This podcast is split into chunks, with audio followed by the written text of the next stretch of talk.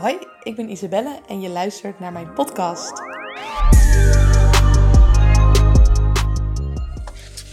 Goedenavond. Het is echt alweer heel erg lang geleden dat ik zelf een podcast heb opgenomen.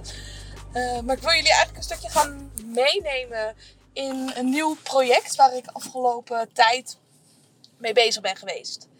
En ik vind het zelf onwijs gaaf. En ik weet ook dat het anders is dan hoe de meeste mensen het doen. Maar ik zou geen Isabelle zijn als ik me zou vergelijken met de meeste mensen. En op basis daarvan uh, mijn standaard bepaal. Ik wil het juist uh, anders doen. En ik merk bij mezelf dat het uh, idee om dit te gaan doen al heel erg lang speelde. en het was vooral een, een kwestie van de dots met elkaar te connecten. Dus er waren een heleboel signalen geweest en ik was er al langer mee bezig in mijn hoofd. Eigenlijk al vanaf het begin van mijn onderneming. Alleen, nou, ook ik uh, heb wel eens last van een reptiele brein. Die zegt dan, nou, het is nog niet het juiste moment. En achteraf gezien denk ik ook dat soms je reptiele brein gelijk heeft. Het was ook niet het juiste moment. En ik ben niet geneigd om te wachten tot het perfecte moment om te beginnen. Maar op een gegeven moment waren de signalen zo duidelijk dat ik zelfs berichten kreeg op Instagram van wanneer ga je dit doen? En toen dacht ik van oké, ik kan nu letterlijk geen enkele reden noemen om het niet te doen. Mijn één uh, op één coaching zit ramvol. Mijn groepstrajecten zitten goed gevuld. En dan is het tijd voor de volgende stap ik kan nog verder gaan uh, opschalen, mijn agenda verder gaan vullen. Maar dan op een gegeven moment heb je jezelf helemaal dichtgebouwd. En dat vind ik zonde, want dan kan ik dit soort dingen minder doen. Zoals interviews, zoals dit opnemen, zoals andere dingen die voor mij belangrijk zijn. Daarom heb ik ook hele harde grenzen voor mezelf van wanneer werk ik en wanneer werk ik niet. Dus ook vandaag, dan stop ik om half vier met werken. Dan gaan we trainen met een groepje. En dan gaan we daarna ook een hersteltraining doen van sauna's en ijsbaden en ademhalingswerk. Um, en dan stopt voor mij nu ook het werk. Nu zit ik dus in de auto van de Oude Kerk terug naar huis. Uh, maar ik had ineens een ingeving. Ik denk, nou, het is al super lang geleden dat ik een podcast heb opgenomen. En ik denk dat het wel heel tof is om jullie een stukje mee dus te nemen in dat project wat ik de afgelopen weken heb gedaan.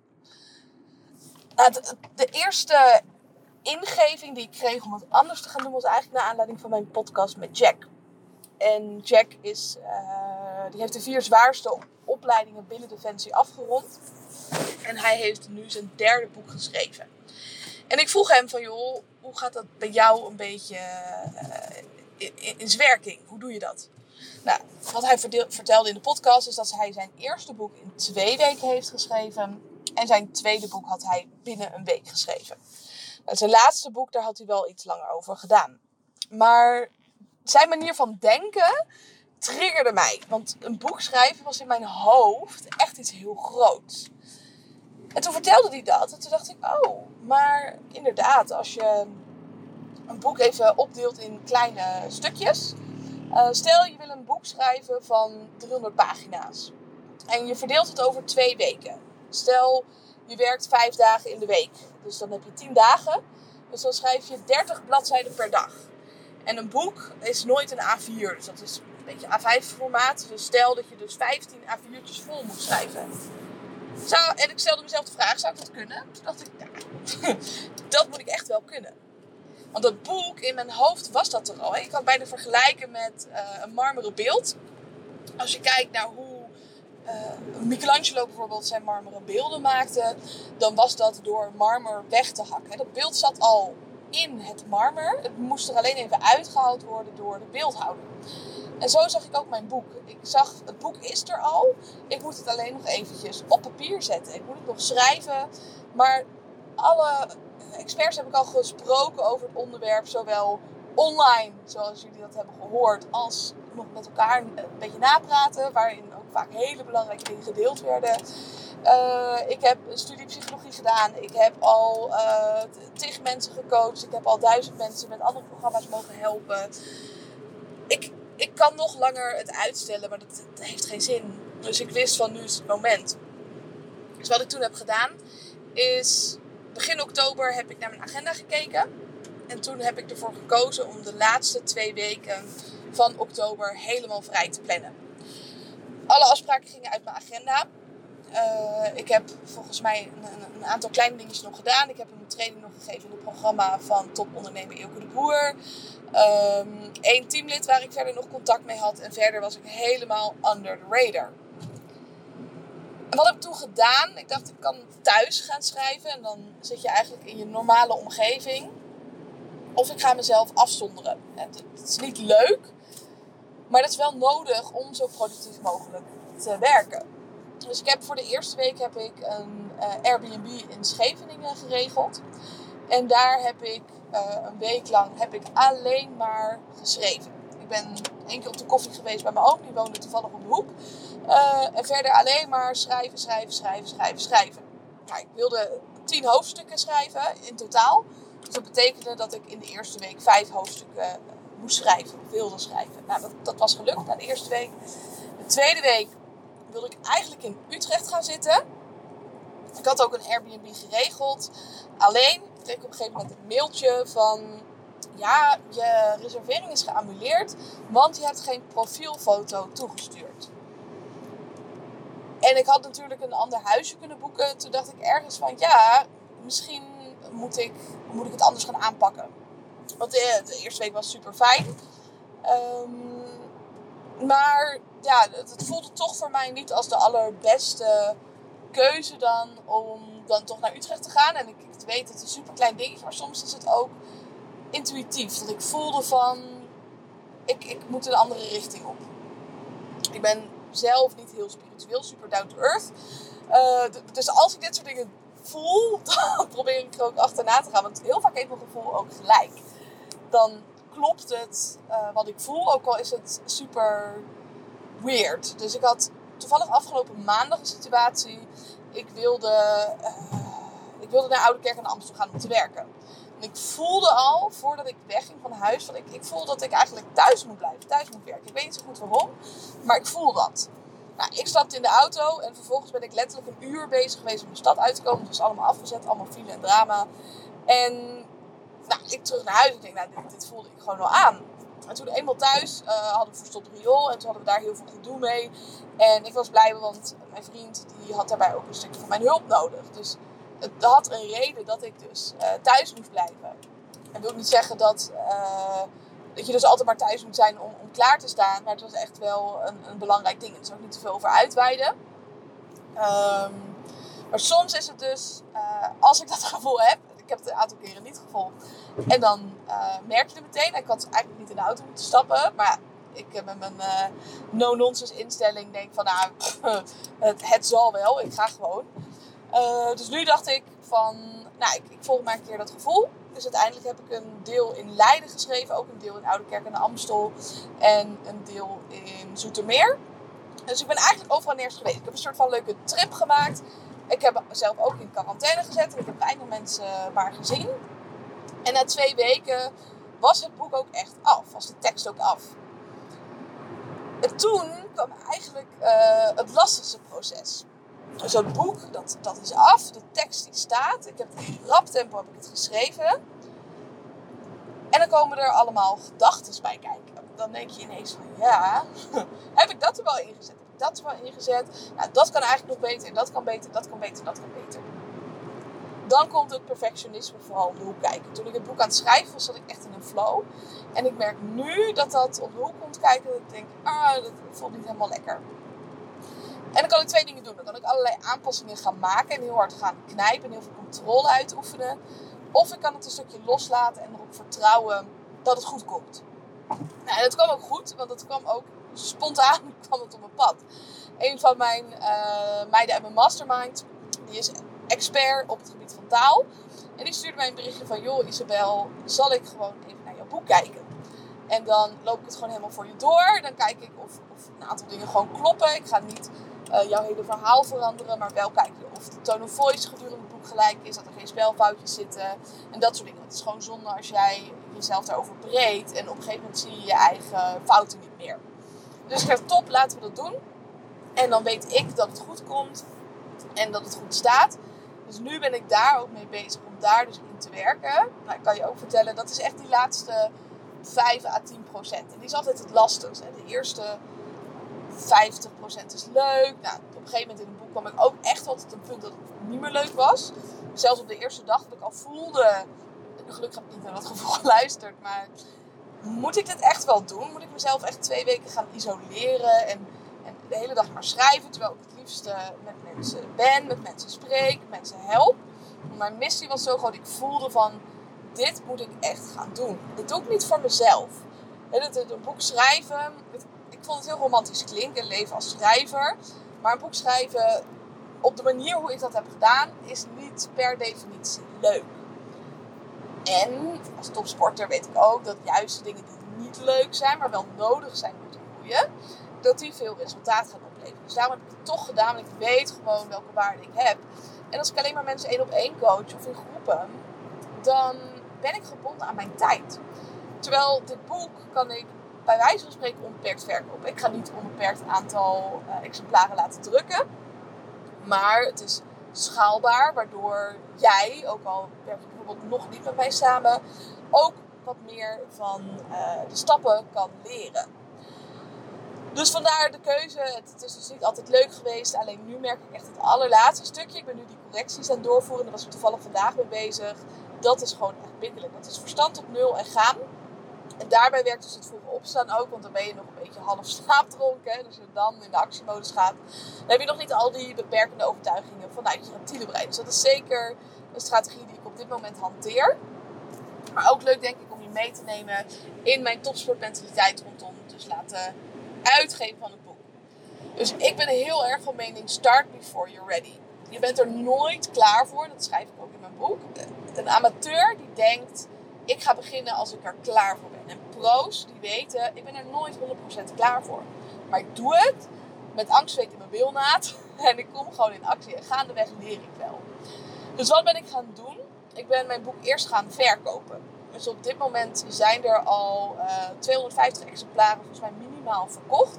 Terwijl het boek is nog niet gedrukt. dat komt ook omdat ik het tof vind als mensen dat vertrouwen in mij hebben. En daarom het boek voor mij gratis krijgen. Het enige wat ze dus vergoeden is de druk en de verzendkosten. Maar verder is het helemaal gratis. En heb ik gewoon twee weken voor jou vrijgemaakt om het boek voor jou te schrijven. Zodat jij kan profiteren van al mijn kennis en ervaring. En ook alle kennis en ervaring van andere top-experts. Zoals topsporters, topondernemers. Mensen die bij Defensie hebben gezeten. Noem het maar op. Dus dat stukje over nou ja, de, die ontwikkeling van het boek. En nu ben ik dus bezig met die correcties doorvoeren. En ik heb voorafgaand, voordat ik begon met het boek schrijven, heb ik dus al uh, een aantal stuks verkocht. Waarschijnlijk gaat de prijs dus weer omhoog op het moment dat het boek er daadwerkelijk is. Maar daar zijn we nu nog niet. Dus wat ik na het schrijven van het boek heb gedaan, is plannen maken van oké, hoe gaan we dit uitgeven? Hoe gaan we dit uh, in de markt zetten? Er komt een stukje marketing bij, dat heb ik echt als ondernemer moeten leren. Want dat is niet iets wat ik op school heb geleerd. Is ook niet voor mij iets waarvan ik denk van nou, ik, ik ben heel, ik wil heel salesy zijn. Maar het is wel nodig, want als ik een, een, winkel heb en ik zit in een hutje op de hei en niemand kan me vinden, dan kan ik ook geen mensen inspireren. Dat is voor mij super belangrijk om wel zichtbaar te kunnen zijn. Dus ik zie het echt als een soort zichtbaarheidsplan. Hoe ga ik dat doen?